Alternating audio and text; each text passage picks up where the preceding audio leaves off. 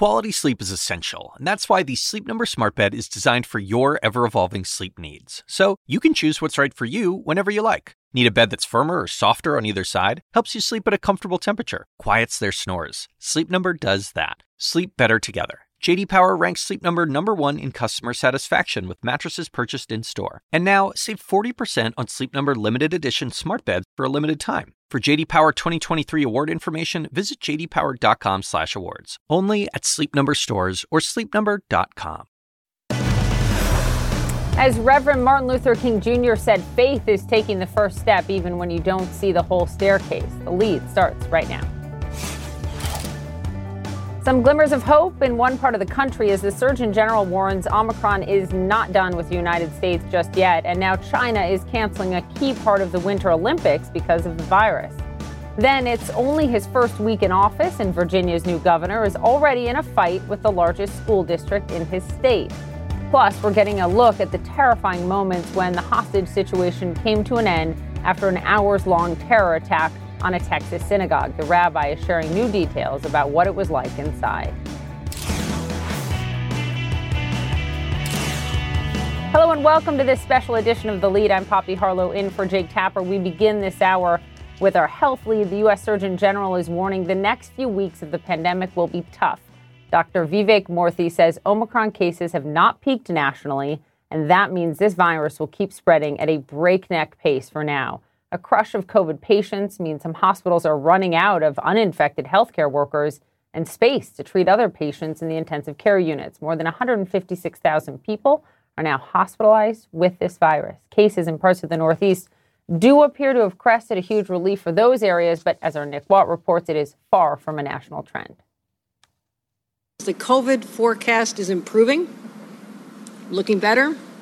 The COVID clouds are parting. In New York, average daily infections plummeted about 40% in just a week. The challenge is that the entire country is not moving at the same pace. The Omicron wave started later in other parts of the country, so we shouldn't expect a national peak in the next coming days. Next few weeks will be tough. Now, just after Christmas, nationwide, we were averaging a little over 200,000 new infections every day as Omicron took hold. Is that a number that you think could reach 500,000 soon? You know, it's possible, Caitlin. I don't think it will, but you never really can tell. Saturday, average daily infections topped 800,000 for the first time.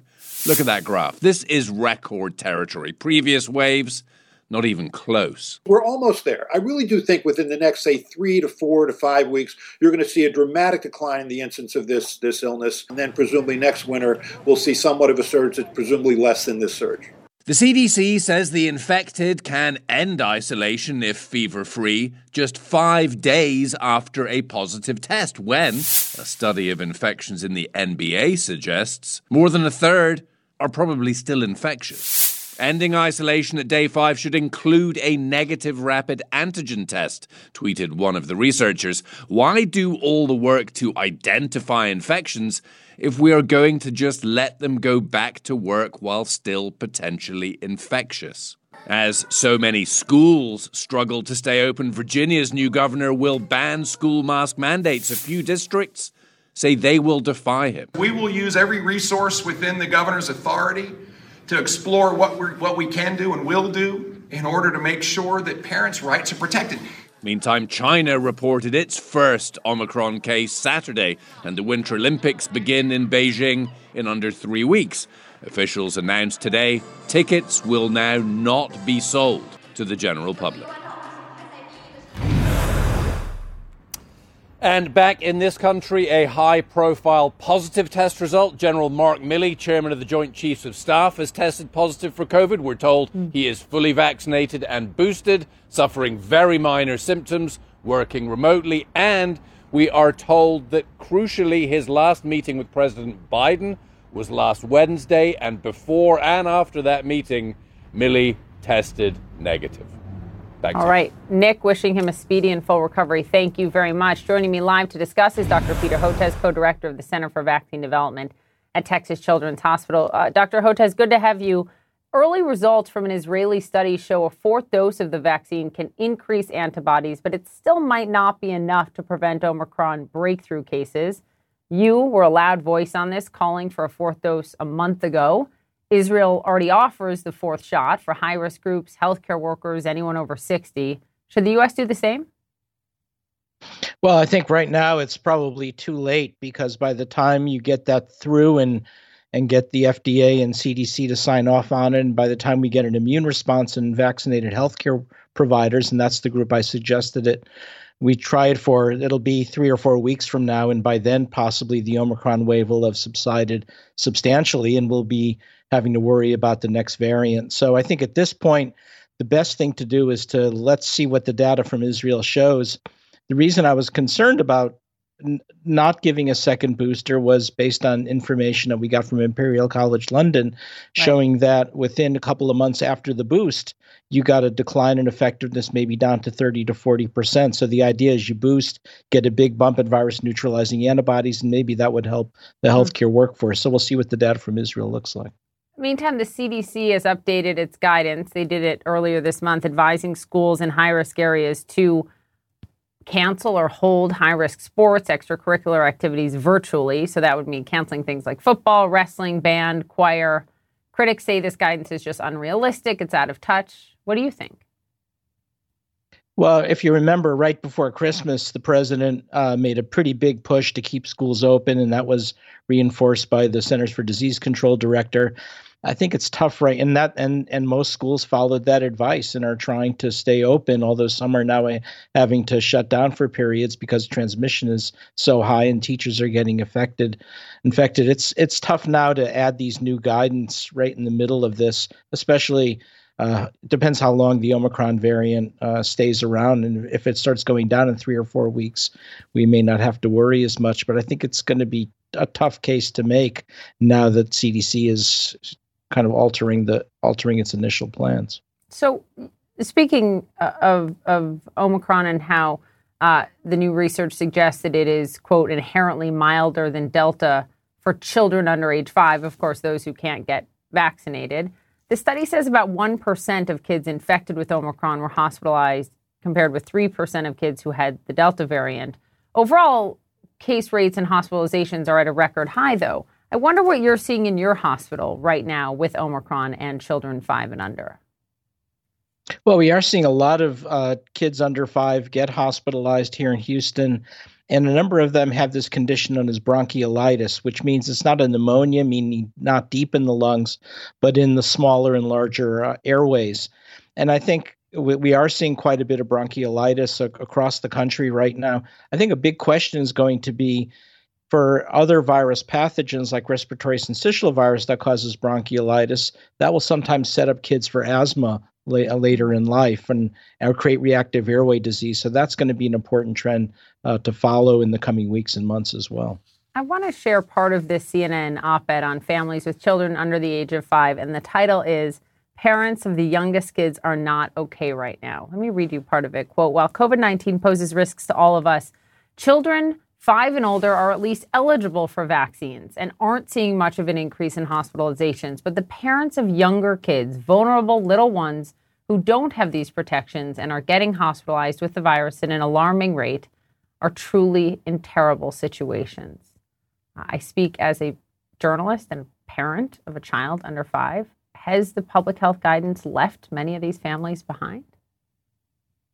Well, there's not a lot of instruction, and remember how this works. So we are, now that we're opening up schools for kids 5 and up, a lot of those 5 and up kids have siblings under the age of 5, and so they're bringing home COVID. We're hearing about parents getting infected, and then little kids getting infected. So that's happening all over the place. Now that vaccine mandates in the workplace have been shot down, we're going to have parents bringing home their infections to little kids. So yeah, this is a real concern, and why I've been saying, look, if this during this terrible Omicron wave, which is so much transmission going on, let's not be too ambitious at this point. If we need to tack on a few extra weeks in the school year as we head into the summer, that might be a more preferable option. But I really do have a lot of empathy and sympathy for parents right now with little kids. Dr. Hotez, thank you so much, as always. Thank you. Well, the difference between campaigning and governing, why school districts in Virginia are telling students to wear masks despite the governor's move to end the mandate. Plus, as the drumbeat of war grows louder, we are live in Ukraine as U.S. senators are there to get eyes on the Russian threat of invasion.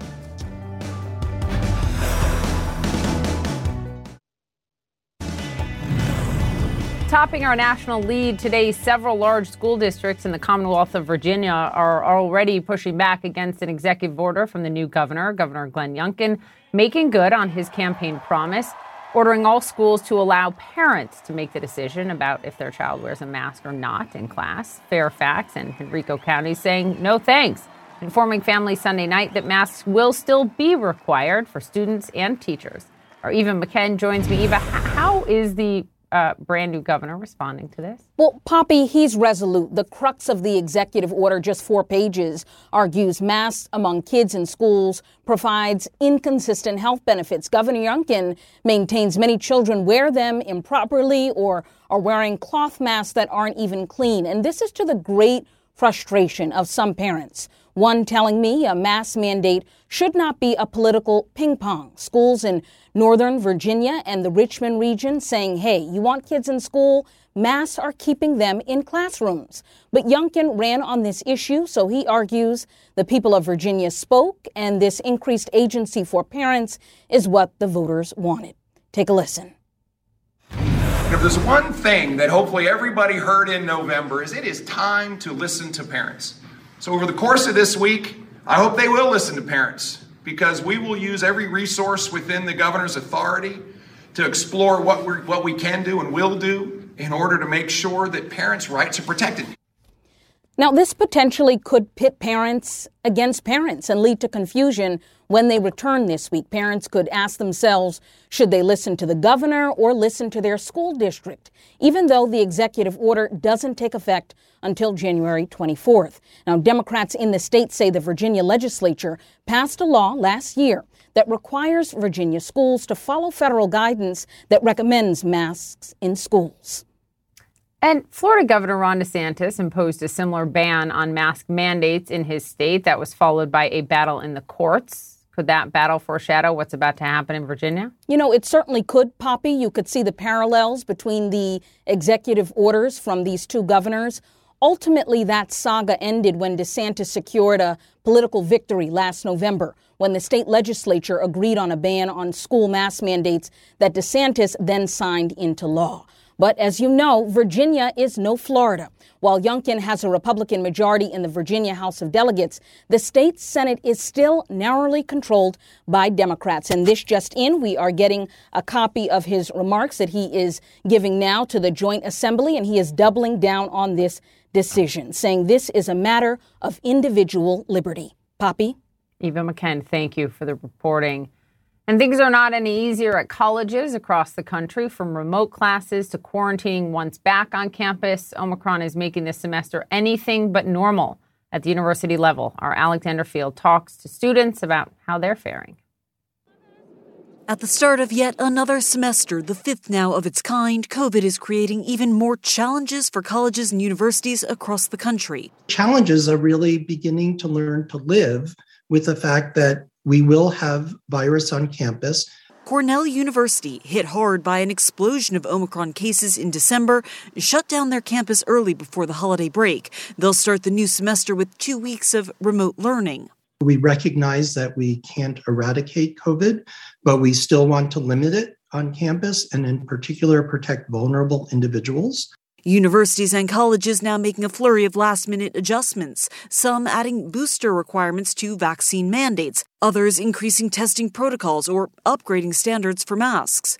Princeton University announcing travel restrictions that will bar students from leaving the county or the township upon return to campus, then just as quickly scrapping that plan, while Yale tries a campus-wide quarantine for the start of the semester, telling students avoid local businesses, restaurants and bars, including outdoor drinking or dining. The latest attempts to manage the spread of Omicron deflating to too many students trying to capture what's left of a fleeting college experience. It seems kind of scary that it might be like a regress to what it was earlier. I spent the majority of my days just in my apartment, not getting like the air, exercise, or the social interaction that I think is necessary and healthy for especially college-aged people. It's like really hard to like work like in your room alone on that. So I think that would be just like a big adjustment going back to that again. Arizona State University says it's taking precautions amid the surge, but 2 years into the pandemic, prioritizing putting students in the classroom. Tens of thousands are back already, the university president telling KTAR. Let's continue to just move forward. Let's continue to manage this virus as best we can. And, you know, we've got lots of testing and we're using masks where we need to use masks. Tools that are still helpful for keeping campuses open, for making things more normal for pandemic-weary students. You can sort of see it in the way that the students, seem to feel. I think they're resilient, which is great, but there's a limit to some of that resiliency. You could say that for all of us, it seems, Poppy. Look, amid the pandemic, we also know that some students are choosing not to go to college or not to go to college just yet. They might be waiting for the reassurance that they can go back fully in person. They may be putting off plans to go to college because of other family factors. But look, researchers and educators are warning that it is too soon to draw any really specific conclusions. When you look toward these decreasing numbers in terms of college enrollment, they say that could be a function of the pandemic. Too soon to tell. That could also be the continuation of pre-pandemic trends that we were seeing. Okay. Alexander Field, thanks so much for the reporting. Ahead, can the U.S. decode Vladimir Putin's puzzling behavior? We'll go live to Ukraine, where the threat of invasion is real and fears are growing. Stay with us.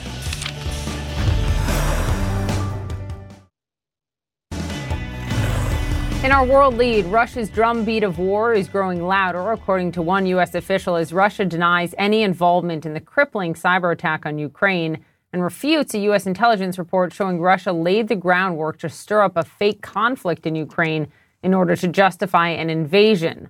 The top Republican on the House Foreign Affairs Committee told Jake Tapper the United States needs to step up. Putin again smells weakness here. He knows that if he's ever going to invade Ukraine, now is the time. Let's get right to CNN's Matthew Chance in Kyiv. Matthew, a group of U.S. senators flew there to meet directly with Ukrainian officials. Does that give Ukrainians a feeling of assurance tonight?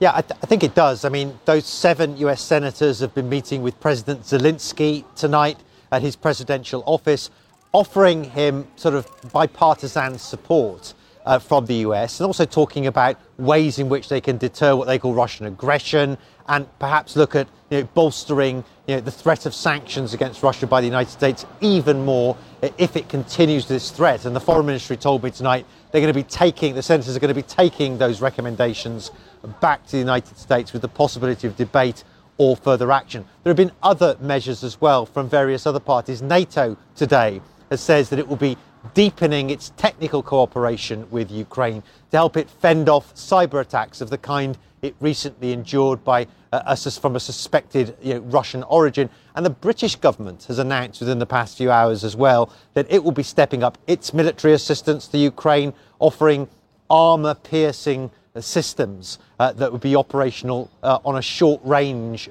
basis, which is a big escalation, I think, a big step up of what European powers are offering Ukraine as well in the shadow of this consistent Russian threat, Poppy. Yeah, it certainly would be. Meantime, Matthew, Kremlin spokesperson Dmitry Peskov told our very own Fareed Zakaria that Russia doesn't want months or a year-long negotiation. Do Ukrainians that you speak with feel like a diplomatic solution is still likely? Well, they hope for one. And in fact, the Ukrainian authorities have been pushing hard for some kind of diplomatic format in which this crisis can be resolved. In fact, within the past 24 hours, President Zelensky of Ukraine has suggested a trilateral online summit between himself, President Biden and President Putin of Russia. But there's been no response from either, not from the Americans, but not from the Russians yet either. It's not something that I think they're going to accept, sitting down, even an online table, face to face with the Ukrainians. But They certainly, the Ukrainians certainly want a diplomatic solution, but of course what they're faced with in reality is tens of thousands of Russian soldiers that are still gathered near the border of Ukraine, posing a credible threat, I think it's fair to say, to of another invasion of their country. Given that credible threat and where we are at this point, are both President Biden and Vladimir Putin essentially boxed in by the positions they've each taken? You know, I think to some extent they are. Certainly from the Biden side, you know, he is totally incapable, I think, as with every other Western official, of acceding to the Russian demands. And those demands, remember, are for an end to NATO expansion and specifically to make sure Ukraine never joins the military alliance. So there's no way those kinds of guarantees can come from the US president or from any other Western official. And, of course, the Russians have said they won't accept anything else, no other compromises except those core demands. And so we're in this impasse at the moment where both countries, both presidents are unable to give the other what they want. Where that leads, though, isn't clear. Obviously, everyone here is bracing for the possibility of some kind of Russian incursion or another Russian invasion. There's a possibility that the diplomatic process could continue, even though it's an impasse at the moment. But there's also the possibility that tensions in this region could just be, permanently raised. And so we're in a constant state of crisis. And I think that's the real concern now, Poppy. Of course. Matthew Chance in Kyiv for us tonight. Thank you so much for the reporting. On this Martin Luther King Jr. Day, the White House is trying to keep alive its fight for election reform, calling it a modern-day call for civil rights. Is that call landing on deaf ears? So stay with us.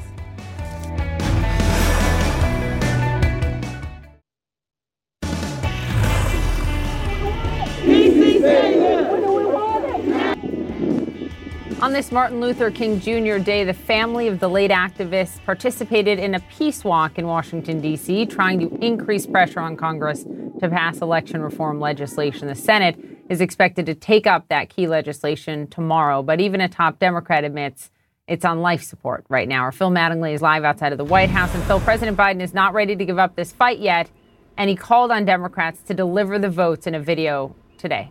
That's exactly right, Poppy. The president using that video to call on all Americans to help finish the unfinished work of Martin Luther King Jr. on this day of commemoration. And part of that work, according to the president, is the voting bill that the U.S. Senate will take up this week, a bill that right now very clearly does not have the votes to move forward in the United States Senate, does not have the votes to end or at least create a carve out to the filibuster inside the Democratic caucus. But the president continuing to implore senators, particularly those who haven't committed yet, to do just that and making it a moral case. Take a listen. Will we stand against voter suppression? Yes or no? Will we stand against election subversion? Yes or no? Will we stand up for an America where everyone is guaranteed the full protections and the full promise of this nation? Yes or no? I know where I stand, and it's time for every elected official in America to make it clear where they stand. You know, it's Poppy, it's worth noting that all 50 Senate Democrats are supportive of the legislation that will come up in the United States Senate. What the Senate Democratic leaders do not have the votes for right now is a carve out to the filibuster to allow them to pass it by a simple majority vote. That is the work that's been going on behind the scenes now for several weeks. At this point in time, there's no clear path forward, but obviously work is continuing.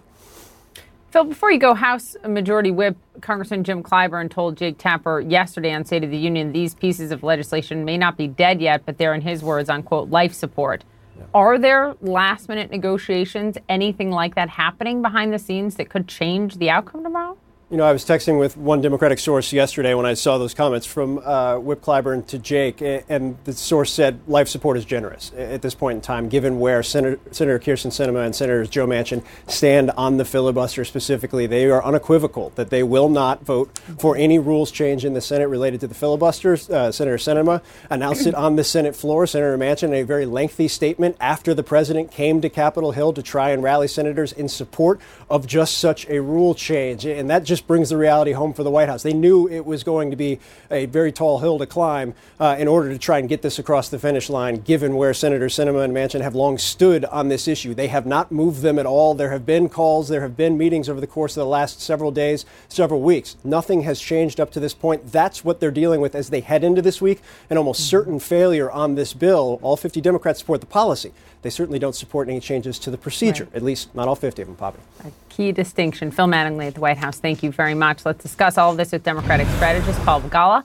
and former White House communications director under President Trump, Alyssa Farah-Griffin. Good to have you both. And Paul, let me start with you and the words of the daughter-in-law of Martin Luther King Jr., Andrea Waters King. This is what she told Politico, quote, "What we have seen with President Biden is what happens when he puts the full force and power behind an issue like infrastructure. What we want to see is that same power and passion being put behind voting rights."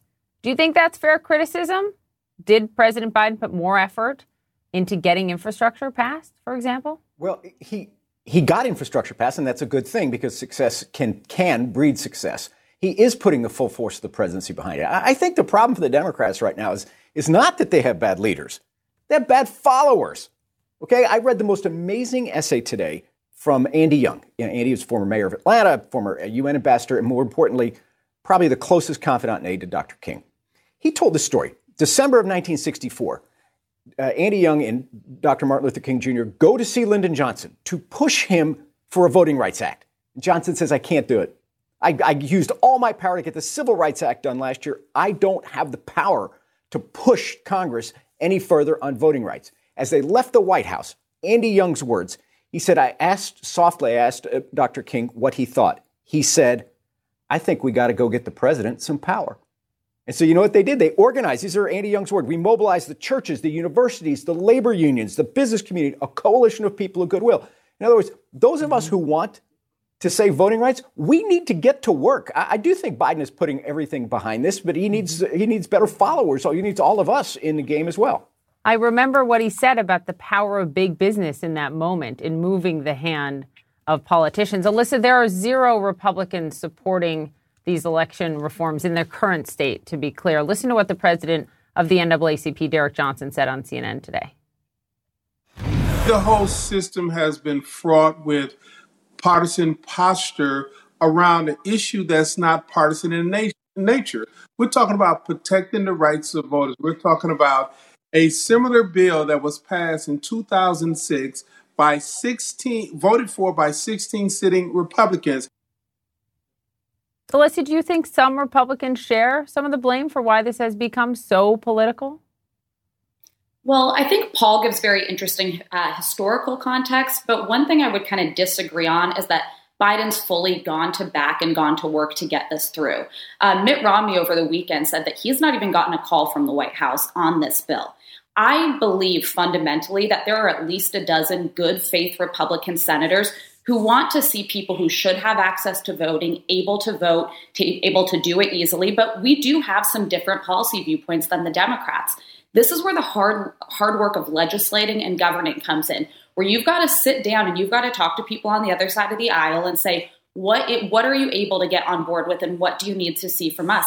I think there's actually a way that there could be a transformational voting bill that comes out of this, but it would 100% require some buy-in from Republicans. Otherwise, it's going to seem cheap and partisan. And that work's not been done by the White House today. So I hear you on what Mitt Romney said, and he said just yesterday, right, there are more than a handful of Republicans willing to work on the Biden administration with this. But his complaint was, but I haven't gotten a call from the White House. But, I mean, Alyssa, it goes both ways. No, Republicans could also reach out to the White House and say, hey, we're ready. Here's where we can meet you. No? I totally agree, but I think that Biden kind of set this off with bad faith last week. I think that speech he gave in Georgia went way too far. He knows that the Pat Toomeys, the Rob Portmans, the Mitt Romneys of the world are nowhere near segregationists or George Wallace. They are good faith Republicans who are willing to work with him. And by the way, in Biden's inaugural address, which I thought was a phenomenal speech, one that will be remembered in the history books that we needed in a uniting moment, he said there's virtually nothing Americans can't get done when we're willing to work together. So I think this is a great moment to try to do that. And heck, let's have the conversation around MLK Day, because I can tell you there are Republicans who are willing to make concessions if their concerns are also addressed in some ways. Paul, let's talk about, we're almost nearly this week. We'll hit 1 year in for the president. President Biden marks that with bad news, a string of bad news. Election reforms on the verge of failure. Supreme Court striking down his vaccine mandate for businesses. U.S. just hit record inflation. Omicron spreading still, his job approval rating 42% in the latest CNN poll of polls. How does the president hit reset and turn the tide here? Yeah, terrible week, but a good year, I think. You got his Recovery Act through, which we forget about in the first 100 days or so. And it was a remarkable piece of legislation to cut child poverty in half. He wants to extend it. Congress right now hasn't been able to do so. He got a bipartisan infrastructure bill with 19 Senate Republicans on board. So, yes, he can work with Republicans. He was very successful in that. But I think you're right. He needs a reset now. My own counsel to him would be, don't tie your fortune exclusively to passing bills through Congress. I know you spent 36 years there, Mr. President, but you're not a senator any longer. He has vast power on the executive level. I think, but it's not lasting. I want to see.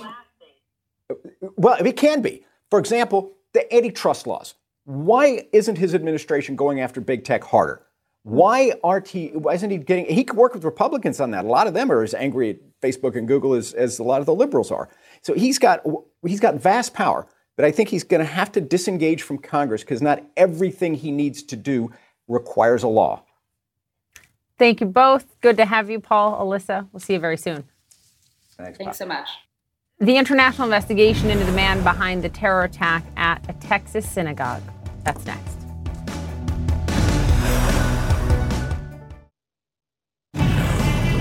In our national lead today, the FBI confirmed it is investigating the Texas hostage standoff as a terrorism-related incident. The agency is still trying to figure out exactly why a 44-year-old British national took a rabbi and three others hostage at a Dallas-area synagogue on Saturday. As CNN's Ed Lavender reports, we're learning new details today about when the suspect arrived in the U.S.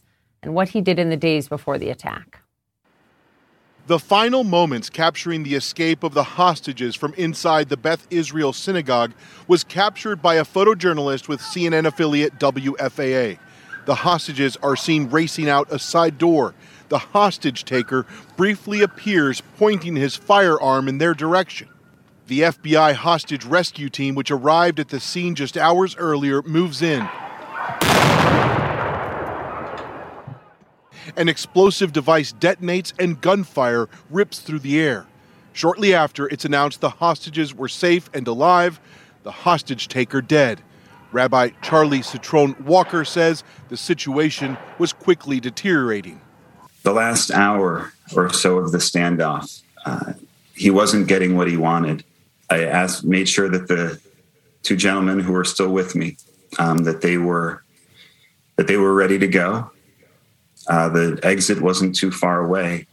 I told them to go. I threw a chair at the gunman, and I headed for the door. And all three of us were able to get out without even a shot being fired. Law enforcement officials have identified the hostage taker as 44-year-old Malik Faisal Akram. He is a British citizen.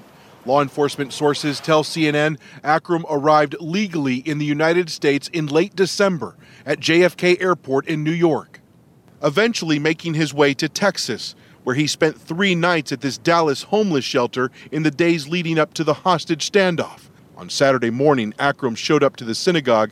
Rabbi Walker thought he was someone who needed shelter. It was during prayer, while we were praying, and my back was turned. We faced towards Jerusalem when we pray. Right before he revealed himself, but this was, plenty of time in. I heard a click, and it could have been anything, and it turned out that it was his gun. Akram's voice could be heard on the live stream of the synagogue's Sabbath services. Andrew Mark Paley is the rabbi at Temple Shalom in Dallas. Law enforcement officers brought him to the scene on Saturday. When you saw the rabbi after his ordeal, what was the first thing you said to him? So I said, Charlie, we're so glad you're okay. We're here for you. He was just completely overjoyed and a little overwhelmed.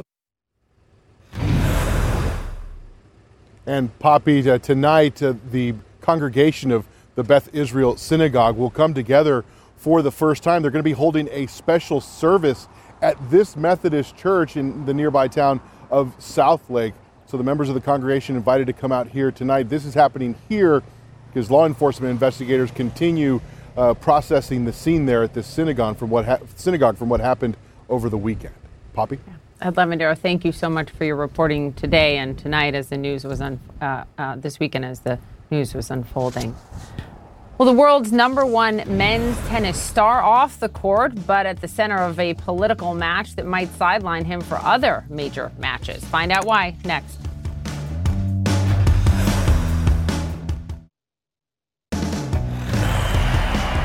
In our sports lead, game, set, match, unvaccinated tennis star Novak Djokovic has officially been deported after a dramatic week in Australia.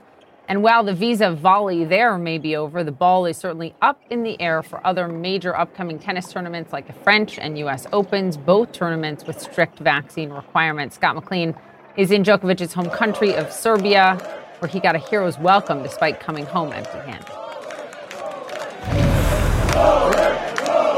Novak Djokovic arrived back in his home country of Serbia after Australian authorities canceled his visa on public health and order grounds. The Serbian government outraged by the political intervention. I think the decision is scandalous. I am disappointed, and I think it has shown how the rule of law functions in some other countries, i.e. how it doesn't function. It's incredible. Australia's immigration minister argued that Djokovic, who is unvaccinated but sought a medical exemption to play in the Open, could incite the country's anti-vaxxers. It was their final volley in a drawn-out legal grudge match that saw him detained by immigration authorities twice in a matter of weeks. Djokovic has been widely criticized for remaining unvaccinated and for breaking self-isolation in Serbia. After testing positive in December, he attended a photo shoot in person. But here in Belgrade, the tennis star doesn't appear to have lost any fans, nor has he been labeled an anti-vaxxer. Everybody has their own choice. I don't think he's spreading anything, neither non-vaccination nor vaccination. I think that's his choice, and no one should be forced to be vaccinated. I myself am vaccinated, but I don't think no one should be forced to be. While Serbian fans welcomed him home with open arms, tennis fans in Melbourne welcome the end of the visa saga that has overshadowed the actual tennis. I think it was kind of dragged on a little bit too long, but it's great that we can kind of put that behind us.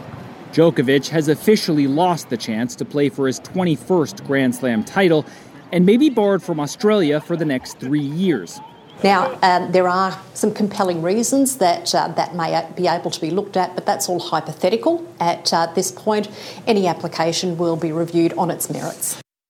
His next Grand Slam may also be in jeopardy. France announced Monday that all professional athletes competing in the country will have to be vaccinated, with no exceptions. Now, according to Forbes, Novak Djokovic earns $30 million per year in sponsorship deals alone. And while most of his sponsors have been quiet on this whole Australia situation, Lacoste, the French clothing brand, one of his main sponsors, well, they would like to have a word with Djokovic as soon as possible to review what happened in Australia. Now, if Djokovic opts to skip the French Open over vaccination issues, well, his next chance at a Grand Slam would be at Wimbledon. But if he attends there, he'll have to plan to get to England plenty early in order to complete the 10-day mandatory quarantine for people who show up unvaccinated. Poppy? Scott McLean, I think a lot to come on this front in Belgrade, Serbia for us tonight. Thank you very much. And thanks to all of you for watching this special edition of The Lead. I'm Poppy Harlow in for Jake Tapper. Our coverage continues now with Wolf Blitzer in The Situation Room. When you work next level. And when you play next level. And when it's time to sleep, Sleep Number smart beds are designed to embrace your uniqueness, providing you with high-quality sleep every night. Sleep next level. J.D. Power ranks Sleep Number number one in customer satisfaction with mattresses purchased in-store. And now, the Queen Sleep Number C4 smart bed is only $1,599. Save $300 for a limited time, only at Sleep Number stores or sleepnumber.com. Prices higher in Alaska and Hawaii. Quality sleep is essential, and that's why the Sleep Number smart bed is designed for your ever-evolving sleep needs. So you can choose what's right for you whenever you like. Need a bed that's firmer or softer on either side? Helps you sleep at a comfortable temperature. Quiets their snores. Sleep Number does that. Sleep better together. J.D. Power ranks Sleep Number number 1 in customer satisfaction with mattresses purchased in-store. And now, save 40% on Sleep Number limited edition smart beds for a limited time. For J.D. Power 2023 award information, visit jdpower.com/awards. Only at Sleep Number stores or sleepnumber.com.